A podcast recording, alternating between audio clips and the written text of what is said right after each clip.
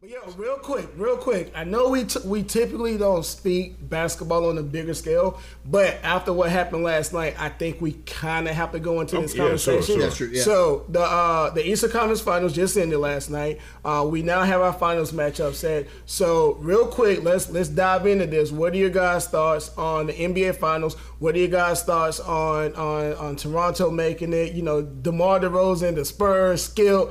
All that. Skip. Yeah, Skip gonna be mad. Skip. I cannot wait this one. Now Skip posted on his Twitter last night after they made. Did you see it? I followed. Yo, listen, let me tell you something. There's a lot of things in life that I don't like. Mm-hmm. But it is impossible for me to achieve the level of hate that I saw in that minute-long video from Skip Bayless. That dude is salty, man. I mean, and I've got friends that are Spurs fans, like real Spurs fans, and they don't feel the same way about Kawhi. They feel like the Spurs organization messed up by allowing him to leave, right, and then by catering to Popovich, and a lot of them feel like Greg Popovich is kind of overrated because look at the players that he's been able to coach. You know, Tim Duncan, Manu Ginobili, Tony Parker. I mean, he's got 5 Hall of Famers he's coached over the last 20 years. So for Skip to feel that way, I just and a lot of times I ask myself if he's basically doing it for the bond, because you know, with him being up with a TV show. But I think that's still pretty obvious. to be a grown man, and when you go look at it, Jamal, because I know you tend to get a little bit more emotional than we do, but when you go look at it, he pretty much attacked Kawhi's character. And that was where I had a problem. That's not even a line I crossed. Yeah, he didn't even keep it basketball. He attacked his character. But we're talking about a guy who says things for shock value. Yeah, and it's pretty obvious he does at this point, which is... Him and Stephen A. created the sports hot take culture. Right. So this doesn't surprise me. Right. And then, which allowed Facebook fans that follow suit and come up with their own hot takes. But that's another story for another day. But thoughts on the finals and all that, as far as the series goes, everybody's counting the Raptors out. I mean, understandable. They're playing the Team USA. It's understandable. However, I give them 2 games. I say 4-2 because Golden State falls asleep sometimes, man. And that's pretty much it. I don't think Kevin Durant is going to play in the finals. I think that injury is way more serious than what they're leading on. With that being said, that ball moves better. The chemistry is a little better. If they keep that up, they won't need that closer. Yeah. You know what I mean? Like Kevin Durant is the closer when the situation warrants it. But in this case, I don't think they'll need it as much. But I think the Raptors eke out 2 games. I agree. I think 4-2 Warriors is what it's going to be. I think we are seeing something we've never seen in the last 4 seasons, and that is a fully healthy playoff Steph Curry. Yeah. Every year, Steph Curry has had some kind of lower body injury, normally to his ankles or his hamstring or something, and then we get like a slightly less effective version of him, and then there's this narrative, which I don't believe is true, that Steph Curry dwindles in the spotlight, you know, on the biggest stage. You forget he averaged 25 points a game in that first NBA Finals series, which I believe he should have got MVP over Andre Iguodala. Right. And and then last season, 27 points a game and almost averaged a triple double. Lest we forget, people wanted to give LeBron James the MVP for almost averaging in a losing effort. Yeah. But yet with Steph Curry, it's like, eh. So now we see a healthy Steph Curry. What he's doing right now in the playoffs is, who's gonna guard him from the right? You're gonna take Kawhi Leonard and be like, okay, guard Steph Curry, and then now you gotta worry about Klay Thompson. And here's the deal: a lot of people don't realize Toronto actually has home court advantage. They're better. They have home court advantage. Yeah. So with that being said, with them having home court advantage and with the Warriors basically having 2 weeks off, I think you're going to see a perfect situation of rust versus rest. Yeah. And I think Toronto takes game 1 very convincingly, and then I think the Warriors are celebrating on their home court in game 5. I can see that. One thing I want to add, very, very, very intriguing matchup in my opinion, Siakam versus Draymond Green. That matchup just intrigues me. You know, and I was going to ask, what storyline are you guys looking forward to the most?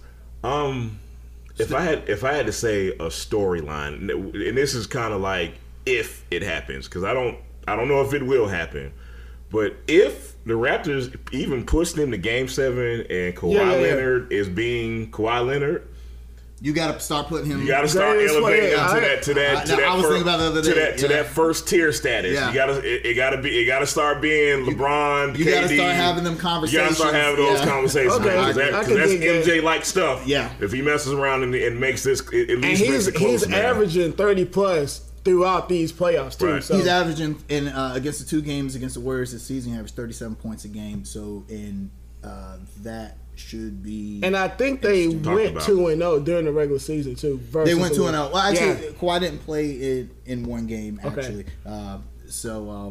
But Kevin Durant didn't play in one game either. You know, regular season. Yeah, agreed. Yeah, I think the storyline to follow is going to be Steph Curry. Yeah, and Steph Curry and Klay Thompson, because so now we're going to get to see. We get angry Klay Thompson. Yeah, because the narrative is that.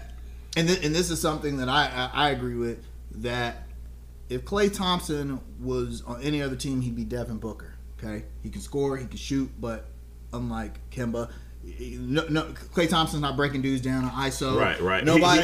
Klay Thompson is dependent on the other talent around him. Actually, right. So, but now we know that Toronto is not going. They're going to hound Steph Curry. They're going to do whatever they got to do. Which makes Draymond's job even that more important. That kind of goes in like I'm looking forward to two story. Well, I'm looking forward to one storyline. The other one I just kind of want to see how it plays out. But the one I'm looking forward to would be Kawhi versus Klay and Kawhi versus Dre. And I don't see Dre guarding Kawhi that much, but I definitely see them getting switched up on each other. But that's a boon for the Warriors. They got two guys that can really straight up defend Kawhi Leonard. One more thing we're not talking about is the bench, because I'm gonna tell you like this, man. Toronto looks like a different team when their bench plays. Listen, you know what the secret is? You gotta have kids. Yeah. You gotta, ever since Van Fleet had his son, right. and as soon as Van Fleet had, because like Van Fleet been in the funk. Yeah. And he had his son, I think, last Tuesday. And that dude been hitting everything since then, dude. Buckets. But it comes down to this: if you got to depend on guys like Van Fleet to have career games all the time, you're not going to beat the Golden State Warriors because there's been this narrative that Golden State's, they're not as deep as they were in 2015, which is true, but the Kevin Durant effect. Yeah, them guys are playing really well. I was going to say, man, like the last couple of games with their young guys, like something called McKinney, I've never heard of him. Clint Cook, like these guys, like Looney has been playing. Yeah, like these guys are coming out of nowhere, man. I don't think the bench narrative would be as emphatic as we're making it out to be, because I had Milwaukee in the finals because of their bench, because they had a deeper bench, and they just lost 4 straight games. Right. And a lot of people actually chalking it up to throwing Brogdon back into the starting lineup, even though he had a pretty good playoff series. Look, man, I'm so glad you brought Milwaukee up. That is nothing more than a choke job. Milwaukee flat out. They essentially got swept. Choked. Yeah, they call it the backdoor sweep. The main reason they got swept, they got outcoached. Man, Nick Nurse completely outcoached Mike Budenholzer. Yeah. Because the first 2 games, Milwaukee was being Milwaukee. Nick Nurse made one of the biggest adjustments in the series. They walled off Giannis. And they dared Bledsoe to shoot. And that changed the whole series. It literally changed the complexion of the entire series, and Budenholzer never made an adjustment, man. Yeah, agreed. They figured him out. They just figured Milwaukee out. It's that simple. One more thing I want to throw out before we move on. We were talking about the bench earlier. When you look at some of these bench players that have been playing, Van Fleet was undrafted. And Toronto had another key backup. I can't even think of his name because they got so many. But I'm loving the fact that so many of these second-round draft picks and these undrafted free agents are making big plays, because it goes against the narrative that you can't find talent in the second round. Right. So listen up, Charlotte. or whatnot. Okay, you can find talent in the second round, okay? But Charlotte found talent in the second round, so... The last two drafts. The last two drafts we had. Reputation-wise, we have a bad reputation with finding talent, so I'm glad to see that. But do we? Because when we find it, we trade them for cash, Tobias Harris. But then we bring them back. Bismack? I don't even want to talk about it. I'll end the segment on this. We did draft well, really well. One time that was Kemba Walker. Yeah.